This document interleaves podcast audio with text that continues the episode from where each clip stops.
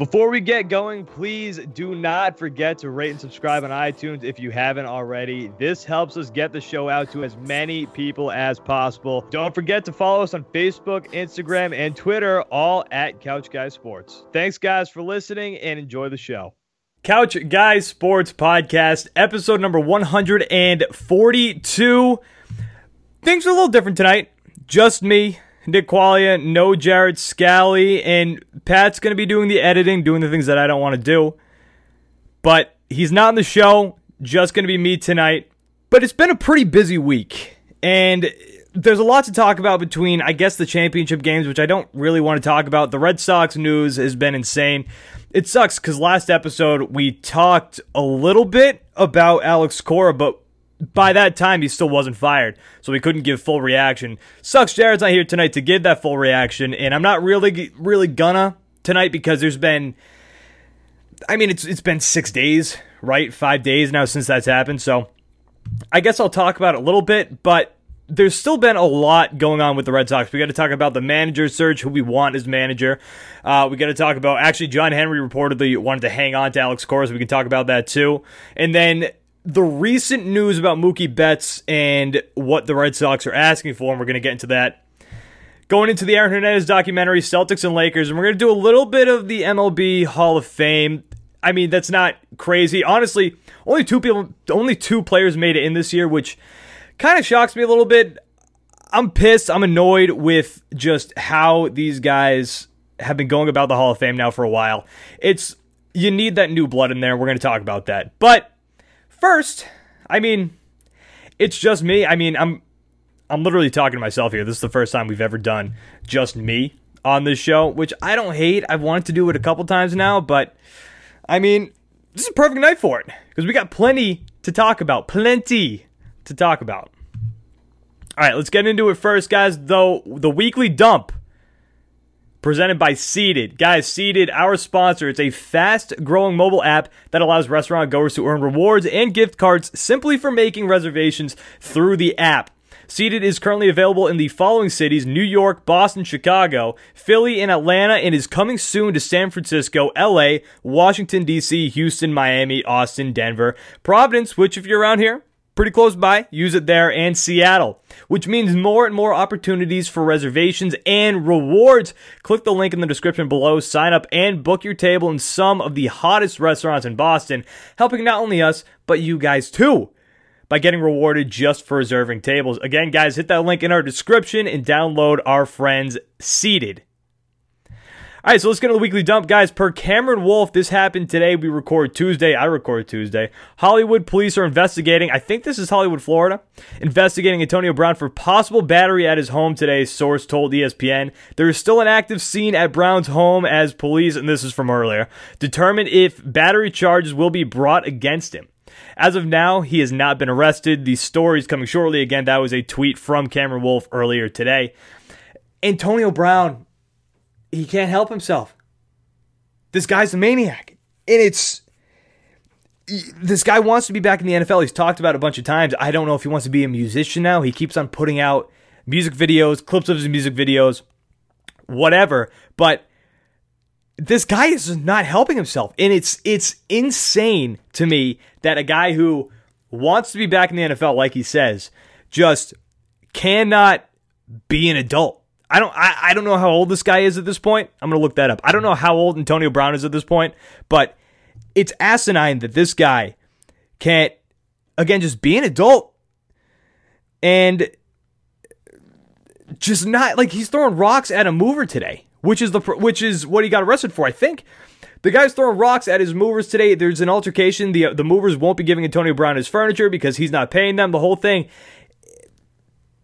if you want to be a professional football player, if you want to be a professional anything, just act right. It's not that hard. It's not that hard to not assault your movers. Unless, I mean, we don't know the full story. Maybe they assaulted him. Who knows? I'm not going to throw that kind of judgment at him, but I mean, no, I am. If Antonio Brown wants to be back as a professional football player, he's got to cool it because no teams are going to pick him up, even though there's probably maybe a scumbag team who's going to sign this guy eventually.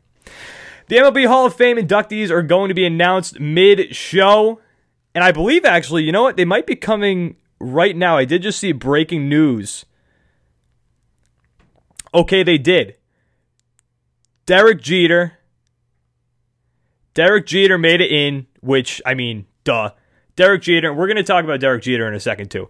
Derek Jeter made it into the Hall of Fame, and along with Larry Walker. Okay. All right, Larry Walker's fine, I guess. That's Larry Walker's one of those guys that he, he doesn't he just doesn't scream Hall of Fame to me. And if those are the only two people who made it into the Hall of Fame, then we're at the point now where you absolutely have to have Barry Bonds and Roger Clemens in the Hall of Fame. And I know there's there's so many people who are against it because of the steroids, but I mean, I, what the Astros did, let's let's bring it back to the Astros or talk about the Astros. What the Astros did with the garbage cans, I mean, it's it's pretty bad. It's severe cheating, and I guarantee you some of those guys are gonna get gonna get into the Hall of Fame. So again, it's not I guess as bad as and as long as Barry Bonds and Roger Roger Clemens were doing steroids, but at the same time, these guys are such a big part of baseball. Just you got to put these guys in the Hall of Fame at this point. Just I'm so sick of having this conversation every single year. And then Derek Jeter. Look, Derek Jeter actually. So Derek Jeter didn't get unanimous votes, which is insane. I hate whoever that person is. And there's there's somebody like Ken Griffey Jr. I think had two people who didn't vote him into the Hall of Fame. Derek Jeter is absolutely Hall of Famer. I think he's a little overrated. I know that pisses off a lot of Yankee fans. I think he's a little overrated. But he deserves to get unanimous votes because who's going to look at Derek Jeter and be like, you know, that guy doesn't deserve to get into the Hall of Fame? That is insane. And you know, there's somebody doing that just to create conversation, just to be kind of a dick. But you got to put Curt Schilling. I mean, Derek Jeter and Curt Schilling just popped up on my Twitter feed. You got to put Derek Jeter in on unanimous votes. Again, I don't really give a shit, but it's just it's just stupid that there's somebody out there who's gonna be like, you know what? I'm just gonna do this. I'm gonna start some controversy. Curt Schilling didn't get in again. And that's a whole different controversy. That's a whole other can of worms. Curt Schilling, he's he's somebody to me who's like a borderline Hall of Famer. But I mean, if if I had a vote, I would vote Curt Schilling in. And there's a lot of people who are on the are on the cusp. But what bothers me is the people. I mean, we know Curt Schilling has pissed off a lot of people with that the lynching of reporters joke or journalist joke, whatever it was that he posted on Twitter. He's he's pissed off a lot of people. But you're not voting based on the morality of the guy, right? Like there's a lot of scumbags who were in the Hall of Fame. Curt Schilling, I think, based on his play, based on his postseason performances, especially, I think this guy deserves to be in the Hall of Fame. I think he's one of the greats, and he's one of the best pitchers of his generation. I think he should be in the Hall of Fame, and I think I think it's obvious at this point what's keeping him out of the Hall of Fame is him just simply being a douche. Like that's what that's all it comes down to for Curt Schilling. It just comes down to him being a douche. And now we're all taught now Twitter's trending right now with Ken Griffey Jr. and will be a Hall of Fame. But Curt Schilling, I think, he's got to get in there. He deserves it. If if I had a vote this year, I would have probably put Schilling, Bonds, Clemens, Derek Jeter. I would not have put Walker down. I probably would have just put those four down. Maybe even Manny Ramirez, because I think he's close too. But he's again, he's a steroid user, so he's going to be kept out. I think the only guy, I think the first guy who's going to break that barrier and get voted into the Hall of Fame, who's had a hint of a steroid controversy put on him, is going to be David Ortiz. I think David Ortiz because his his wasn't crazy. It was it was something that I think the MLB even came out years later it was even like we don't even know if he actually did steroids. He just appeared on that list for for testing positive for something. They don't even know what it was. So I think David Ortiz and, and people are going to link steroids to him regardless because people don't read things. David Ortiz is going to get in the Hall of Fame first ballot, and he's going to be the first one who's ever had a sniff, I think, of steroids and then get voted in. And I think that could finally cause this wave of people who just they're going to get voted in all right, next, going back to insufferable human beings like Antonio Brown, Kyrie Irving in his mouth, they can't stop making me want to delete Twitter. On Monday, he basically compared himself to Martin Luther King Jr. He said, quote, when I was out for those seven weeks and not saying anything, it's people still saying things about me. It's inevitable. They crucified Martin Luther King Jr. for speaking about peace and social integration. Per the Boston Globe's Pete Abe, Dustin Pedroia suffered yet another setback as he tries to rehab and make it back for the 2020 season. This knee injury was held has held Pedroia to playing in just nine games over the last two seasons. He'll be weighing his options going forward with his family, agents, and the Red Sox. The Celtics, they've been skidding lately, but they showed a major flash on Monday night that we're going to talk about in a little bit when they got stomped, or when they stomped rather, the Los Angeles Lakers, 139 to 107. And the Lakers did have, uh, they had, they had, why am I blanking on his name? Oh, they had Davis and they had LeBron both on the floor. They had Anthony Davis, they had LeBron both on the floor. And they beat them. That's a flash, but we're going to talk about that. Jayson Tatum netted 27 points, while Kemba and Jaylen Brown each scored 20. Bill Simmons reportedly is looking to sell the ringer for $200 million, which is asinine. The Los Angeles City Council unanimously, this is so stupid, approved a resolution Tuesday urging the MLB to strip the Astros and Red Sox of their World Series trophies and awarding them to the Dodgers. I wonder how the thousands of homeless people, guys, feeling in LA about that. Championship weekend has come and gone as we have the Super Bowl now set between the San Francisco 49ers, who rolled Aaron Rodgers' overrated ass, and the Packers, the Packers, not the Packers. 37 to 20 and they'll be facing off with perhaps the league's best current quarterback in Patty Mahomes and the Chiefs as they took down the Tennessee Titans 35 to 24 and that was the weekly dump. All right, so like I said, we weren't here for the Alex Cora firing and there's I mean there's there's I have some thoughts on it, but nothing that's really been hasn't been said at this point. I, have already I've given my thoughts on on different shows at this point. I've written about it on clnsmedia.com, but Alex Cora, look, he cheated, and in the end, that's what it matters. That's that's what matters. The fact of the matter is that he cheated. He wasn't with the Red Sox when he did it the first time with the garbage cans, but he was the mastermind behind what happened with the Houston Astros. So he absolutely should be suspended. And I think, I don't think you can argue that. I don't think many people are arguing that. I think Cora absolutely has to get suspended. And just looking at the punishments, I knew the punishments were going to be harsh. I didn't realize that all of this fallout was going to come. So AJ Hinch suspended for a year, an entire season. Jeff Luhnow, GM, also suspended for a year. And they weren't even the masterminds behind this. And when you read the report, AJ Hinch reportedly even tried to stop what Alex Cora and the team were doing. Now, I've got a problem with AJ Hinch when he says that because, I mean, you're the manager. Hinch, you're the friggin' manager. If you don't want this to happen, stop it. Tell them, guys, cut the shit. So I don't really give a shit that he tried or reportedly damaged the monitors. That doesn't matter to me. But Cora, he was the mastermind behind all this. He apparently set up the center field camera, and he's being hosed by his teammates, by the way, his ex teammates. They are throwing him under the bus.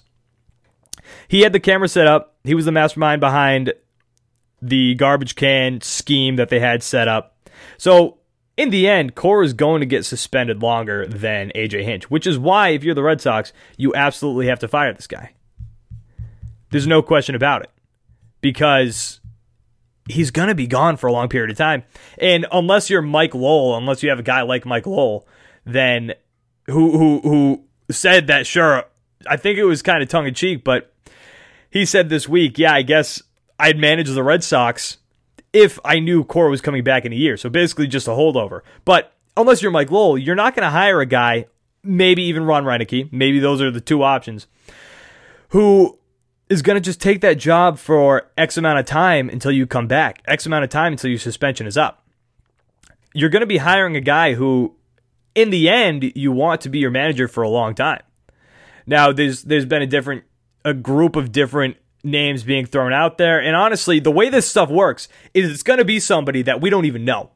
It's going to be a guy who a lot of us weren't even expecting. I guess now people are talking about the Mets bench coach. Uh, fine, fine. It's going to be somebody we again we do not know, but the romanticized idea that Jason Varitek's going to be the manager, a lot of people want that.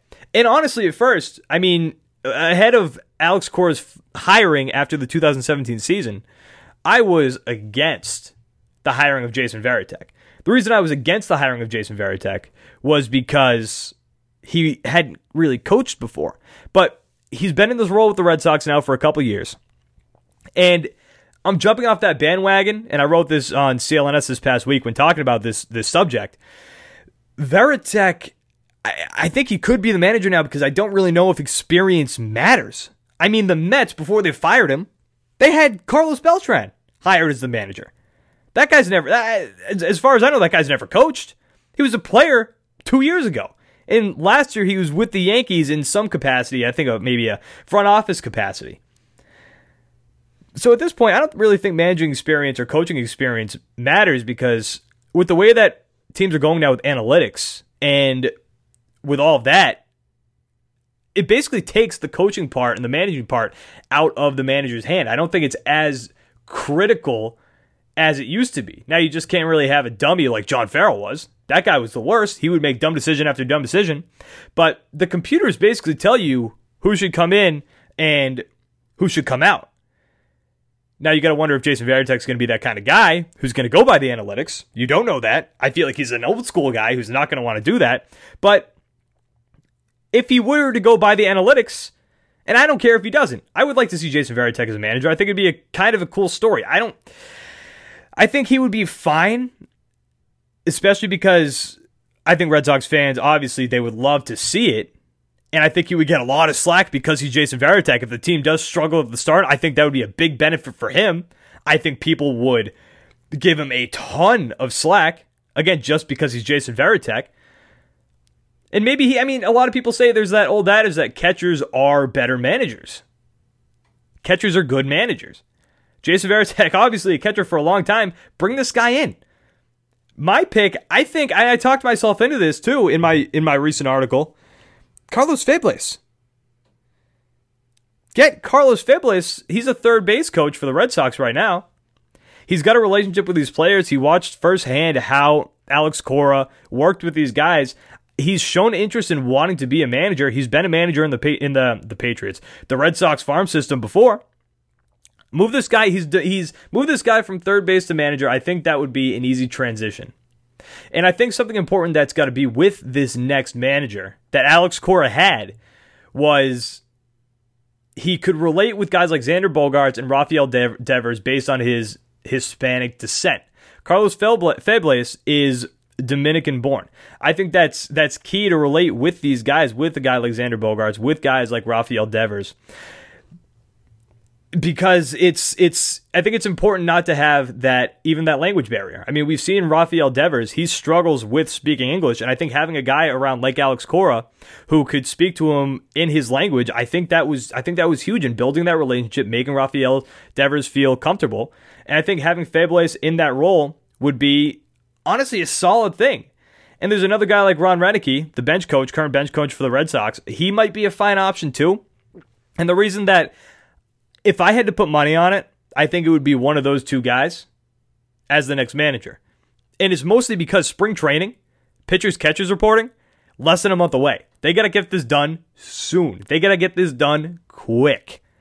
Both of those guys already have established relationships. It's not going to be very hectic if they are hired as the next Red Sox manager.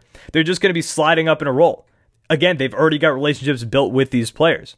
So I think that would be absolutely huge to have a guy who's already have those who already has those established relationships, especially when you have this time crunch that you currently have. I think Febles or Ron Roenicke, I think those are the two. Again, if I had to put money on it, I think those are the two guys who absolutely I think would be the favorites right now. Now, betting favorite is Jason Varitek. Again, they just pulled that out of their ass because of all the conversation around it. But I think it's going to be Febles or it's going to be Roenicke. If I had a choice, I would pick Carlos Febles. Ron Roenicke doesn't really move the needle for me. I don't care if he becomes the manager, but if he did, if he did, I think it would be fine because again, he in, in much like Febles, he watched the way Cora worked with these guys, and he can try to mimic that. And he Ron Roenicke too has managerial experience, which is important here. You've got a core now who's been around for a while, so it would be more important if you still had that young young core. But Roenicke has man- major league managing experience with the Brewers for a couple years. So again, he would be a guy who, if you moved him up, it would be a semi smooth transition, especially because he's been in the role as bench coach now for a couple years. Another important topic, though, with the Red Sox this offseason, and this is a story that came out, or this is a report that came out recently. we now kind of have an asking price of what the Red Sox are looking for in Mookie Betts. So to start the offseason, there was all that conversation between are the Red Sox going to trade Mookie Betts? And it seemed like at the start of the offseason, it was almost a guarantee. Mookie Betts hits arbitration, and this is, and, and I'm talking even before arbitration. You know Mookie Betts is going to arbitration this year. You know Mookie Betts hypothetically has a year left on his current contract, and he has made it explicitly clear that he doesn't want to stay. He doesn't want to just extend his contract. He wants to hit the free agent market. He wants to see what he can get, and he's going to get a massive deal. He's going to get a deal that honestly, I don't even know if I want the Red Sox to sign because it's going to be that big. But we now know that the Red Sox are, if, if there's going to be a team who's going to want to trade for Mookie Betts, what that trade is going to have to include, the, whatever team wants to trade for Betts, they're going to have to also take on David Price in his three years left on his contract, which is $96 million more, $32 million per season. So they're going to have to take that on. And with that, the Red Sox are also going to be looking in return to high end prospects. So what that basically tells me is the Red Sox are no longer, and we've and we've seen this report now a couple times. Chaim Bloom's talked about wanting to keep Mookie Betts for as long as possible, go through the year with him. But what this tells me now is the Red Sox really don't want to give up Mookie Betts, and they will if you absolutely blow them away, which I think is the move that you kind of have to do. I think it's I think it's tough to potentially go all the way through the year maybe have an up or a down year, whatever it is, regardless of the outcome, and then lose Betts for nothing. Because Betts hasn't shown me that interest, and we've talked about this on the show before. Betts hasn't shown me that interest that he wants to be back in Boston. He hasn't. I think he wants to be closer to home, maybe Atlanta. And I don't know if I want the Red Sox to spend what's going to probably be 35 36 million dollars per season on him that's a big chunk and for a team right now who i don't even know if it looks like they're going to be getting under that 208 million dollar luxury tax threshold they've still got a ways to go i don't know if i want the red sox to spend that kind of money but what this is telling me again is that what this with this trade scenario what the red sox are asking for what this is telling me is the red sox don't really need to trade Betts. And I think that's what I'm kind of getting at here. They don't have to give up Mookie Betts. They don't have to trade Mookie Betts. But if you give them something that's that blows them away like this, well then we're gonna have a different discussion. If you have somebody, if you have a trade that will absolutely blow the shit out of the Boston Red Sox front office, then sure, let's do it. But you've got a team that's competitive right now, and this is what this is. This is where I agree with the Red Sox, and this is why I don't think they should make this move right now. It's tough to swallow that you could lose Mookie Betts for nothing, but regardless of what it looked like last year, you've got a team who could win a championship. I know you've got the New York Yankees who have an absolute monster of a team right now in the Bronx, but you've got a team who can compete. You've got a team who's led the league in offense a couple times over the past few years. You've got that same lineup. Hopefully, you've got another big season out of Rafael Devers. Xander Bogaerts is finally coming to his own. You've got a team who can produce offensively. You've got a team who can compete. Hold on to Mookie Betts. Try to go after that last championship. If you lose Betts for nothing, that sucks. That's a tough pill to swallow, but you got to do it. If it if it means, and the team has made it clear now. At first, it sounded more like they wanted to get under that $208 million luxury tax threshold rather than actually being competitive. And with some of the moves they made this offseason, it didn't look like they wanted to be competitive. But if they're going to hang on to Mookie Betts, that at least tells me that they want to try to be competitive. Again, the Yankees are so good this year, but I the Yankees are nasty, but I don't think that they're this crazy juggernaut like a lot of people are painting them to be. I think there's I think they're going to shock you with having a slight down year. Gerrit Cole, look, great pitcher, maybe the best pitcher in baseball right now. I would still take Jacob DeGrom over him, but maybe the best pitcher in baseball right now. Perhaps. Maybe top two, maybe even top three. Depends on how Chris Sale looks. But I think the Red Sox can compete. Can compete. They've still got a great lineup that can hit off anybody. So, I mean, we'll see. All right, real quick, guys, breaking news. This important PSA is brought to you by Manscaped.com. This is your public service announcement, also known as a PSA After more than 18 months of research and development, the Manscaped engineering team has confirmed that they have successfully created the greatest ball hair trimmer ever created. We've talked about the, the Lawnmower 2.0 before. Get this, guys. The new trimmer was just released only moments ago, and we are the first to confirm the new and improved Lawnmower 3.0 Manscaping trimmer is now available for purchase. This third generation Manscaped trimmer features a cutting edge ceramic blade to prevent manscaping accidents. Millions of balls are about to be nick free thanks to Manscaped's advanced skin safe technology. I've been talking about Manscaped for a while now. If you use the Lawnmower 2.0, it's an easy transition because it's the same repl- replacement blade with a new and improved skin safe technology. When I tell you guys this is premium, I mean absolutely premium. The battery will last up to 90 minutes. I mean, 90 minutes is great because if you're taking 90 minutes to take care of your manscaping, you got a big problem down there so you can take a longer shave with this 90 minute battery. One of the coolest new features is the LED light, which illuminates grooming areas for a closer and more precise trimming. They've also upgraded a 7,000 RPM motor with a quiet stroke technology trademark. Quiet stroke trademark technology. And let's not forget about the charging stand to show your mower off loud and proud because this intentionally, intelligently designed stand is a rapid charging dock powered by USB. If you're listening to me speak right now, you are one of the first people to hear about this life changing product, and I want you guys to experience it firsthand for yourself. Trim that junk of yours. Get 20% off with free shipping with the code CouchGuy at manscaped.com. That is CouchGuy, C O U C H G U Y, all one word. And as always, guys, your balls, they're going to fucking thank you. Get 20% off with free shipping with the code CouchGuy at manscaped.com. That's 20% off with free shipping at manscaped.com and use promo code CouchGuy. Now back to the show. Real quick, I want to talk about this Aaron Hernandez documentary. Came out on Netflix. Everybody's been talking about it. And it was good. Don't get me wrong. But I was I was underwhelmed, which sucks because I was I was excited to see this. I was ready to see this. I thought because Netflix usually does a great job with documentaries, and the Aaron Hernandez documentary was good. It was a lot of things that I'd heard before. Maybe I just in in the things that I hadn't heard before. At this point, I kind of assumed that I have heard them, but there were some like there were some holy shit moments, right? Where like like the first one for me was when they found the car in the cousin's garage. I thought that was crazy. That the cops just saw that and was like, "Oh shit, that's the car that was involved in a double homicide in Boston." I think a year a year uh, before they found the car. And it was it was it was a fine documentary.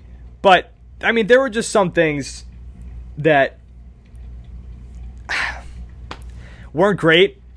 Like I thought, a that Dennis guy, the quarterback, for the quarterback for Aaron Hernandez's high school team, his his gay lover, as he was as he was talking about himself in the documentary.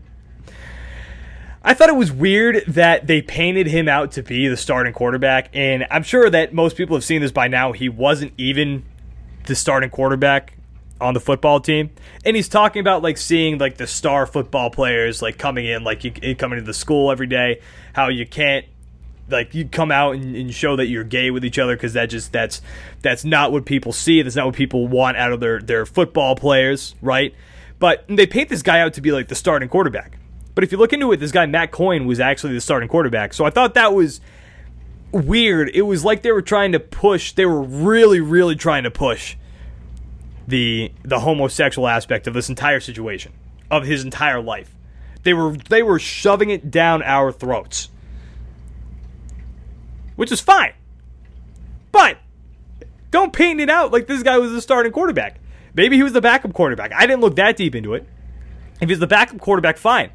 But you're talking about seeing like the quarterback and the the other star football player, Aaron Hernandez, being being out and being gay, and how the school is going to look at that and be like, "That's not right." Well, Uh, and, and people would probably back, especially back in that time, people still would probably look at that, which is crazy because it was only mid two thousands. People would probably still have an issue, or at least be confused and talk about it. But I mean, he's the backup quarterback. It's they made it seem like it was the star football players together, the absolute star football players. I thought that was interesting, and I thought that was kind of dumb that they were just trying to shove this Dennis guy just down our throats the entire time. And with the Dennis guy, too, his dad. Holy shit. That guy was trying to win an Oscar. That guy was insane. He would not. He was uh, when he was talking about the the stepdad or or his mom's new boyfriend in the kitchen cooking bacon on Sunday morning. The way he was going about that, I was like, "Can you just shut up, please?"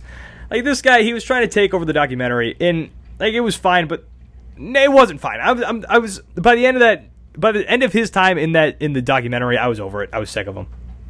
But I saw people too on Twitter talking about the CTE aspect of things, and his brain was mush. I mean, don't get me wrong, his brain. And after they did the studies, how I think it was like the same brain as like an 80 year old, uh, an 80 year old man, 80 year old ex football player, whatever the study was. I get it. I get that he had CTE, and honestly, it probably played a contributing factor. But I think this guy was poised to do what he did. I really do. I think he was poised to do what he ended up doing. If he didn't have CTE, maybe it wouldn't have been as severe. But the way he grew up, the way he lost his dad young, I think that this was almost inevitable with this guy. And from a Patriots aspect, from a selfish Patriots fan aspect, that sucks. Because him and Gronk looked like they were about to be the best duo tight end, uh, the best tight end duo of all time. But just from like a human standpoint, the fact that it was able to get that far says a lot just about how how people can't see these types of things coming. And there was that conversation about Aaron Hernandez having those his his almost no facial expression when his father died. And I forget who said it, but somebody was like, "That's really when I saw him change," or something along those lines there were just there was so much trauma in this guy's life, or there was some trauma, and he just he didn't have a great upbringing, and there was something there mentally, but it, shows it shows the mental aspect of a lot of this stuff. The CTE, the way he grew up, his father abusing his mother, bouncing her head off of a kitchen sink. There was a lot to take away from that. Again, I thought the documentary was a little underwhelming, but it's it, it opened my eyes a little bit just to how Aaron Hernandez became Aaron Hernandez, which I, I guess was the end game of that whole thing, of that whole documentary. But it was. It told me a lot more than about the mental side of things, I guess. I guess maybe that's what I took away from it the mental side of things. They really addressed that. And again, they, they really they really tried to hammer in that the whole gay lover aspect of things, the whole homosexual aspect of things which I get they really wanted to make that the focal point of the story. But what I took away from it more was just like the the the way he was brought up, just the the potential already. I guess the way his brain worked and the CTE. There was there was a lot working against the poor guy. Not poor. I mean, no, not poor guy. I, I don't have any sympathy for him. I have sympathy for his daughter. I don't have any sympathy for him at this point because of what he did. But Hernandez, I mean, the documentary again really opened up my eyes to the the mental aspect of things. All right, and let's roll over to the Celtics Lakers. Get off the documentary real quick. Celtics Lakers. And I, I, I only want to talk about this briefly, and then I want to kill the show. The Celtics steamrolled the Lakers, and the Celtics have been having a tough time lately. The Celtics have been struggling lately. I think it was five of their last seven. At least that's what the record was a couple of nights ago. And then they show up and they play the Lakers at the Garden on Monday night. LeBron James and Anthony Davis. Everybody's healthy. Kemba, Jaylen Brown, Jayson Tatum, Enes Kanter. Everybody's ready to go. Everybody's ready to play. And when the Lakers came in, with especially with the way the Celtics were playing, I was like, these guys are about to get stomped out. And they somehow managed to absolutely steamroll the Lakers 139 to 107. Which is great. I mean, as a Celtics fan, I would prefer to see that. But I'm going to be cautiously optimistic, especially because of how this team's just been over the past few years.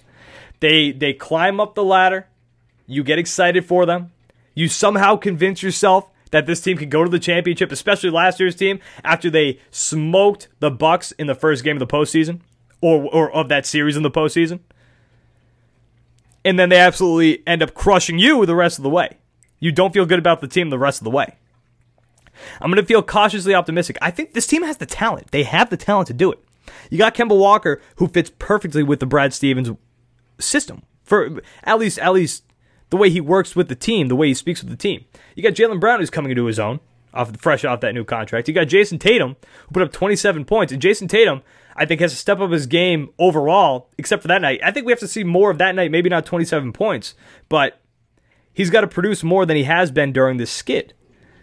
And maybe once he does that, maybe the team will continue. But and this this team has that potential to do it because they they mesh well together. Last year's team, when you fell down, there was no way they were going to fight back. This year's team, I think, is a little different. You have a little more heart, but this Lakers game isn't going to make me think that this team's all of a sudden going to turn things around. Because even just like looking at maybe the Bruins, the Bruins last week beat the piss out of the uh, out of the Penguins after everybody was saying they were soft. They come back this past weekend and they give up a 3 nothing lead. So I'm not going to get excited about the team yet. I think they've got the talent. I do.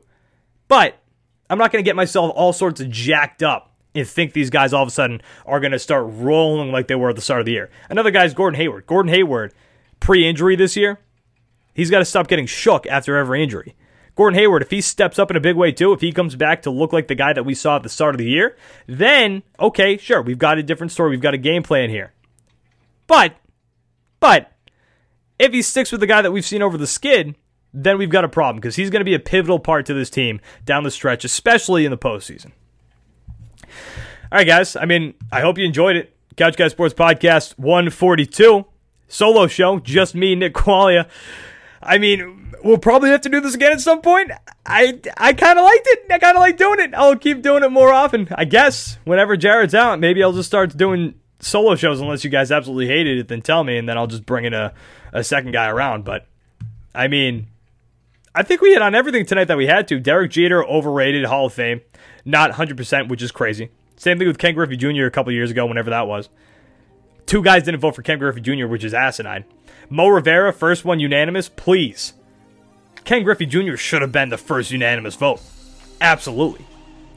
But anyway whatever. Guys rate and subscribe on itunes. Spotify, you can catch the show. Stitcher, you can catch the show. SoundCloud, too, you can catch the show. Subscribe on YouTube. Guys, support the show on YouTube. Hit the subscribe button. You can watch the entire video version of every single episode from a few weeks ago and now going forward. We want to get those numbers up, guys, so keep on subscribing to the YouTube channel. And then follow me on Twitter at Nick Quag as well, and the Couch Guy Sports Podcast and Couch Guy Sports both on Twitter too. And Instagram. We're going to try to get the Instagram active again soon. Nick Qualia, Couch Guy Sports Podcast, 142 in the books. Guys, we will talk to you next week. Thanks for listening and watching.